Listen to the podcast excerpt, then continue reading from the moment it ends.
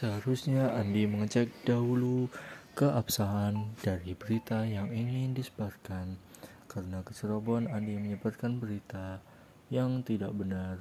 Andi tidak mengamalkan Pancasila sila kedua. Antara lain, Andi tidak mengembangkan rasa cinta kebenaran.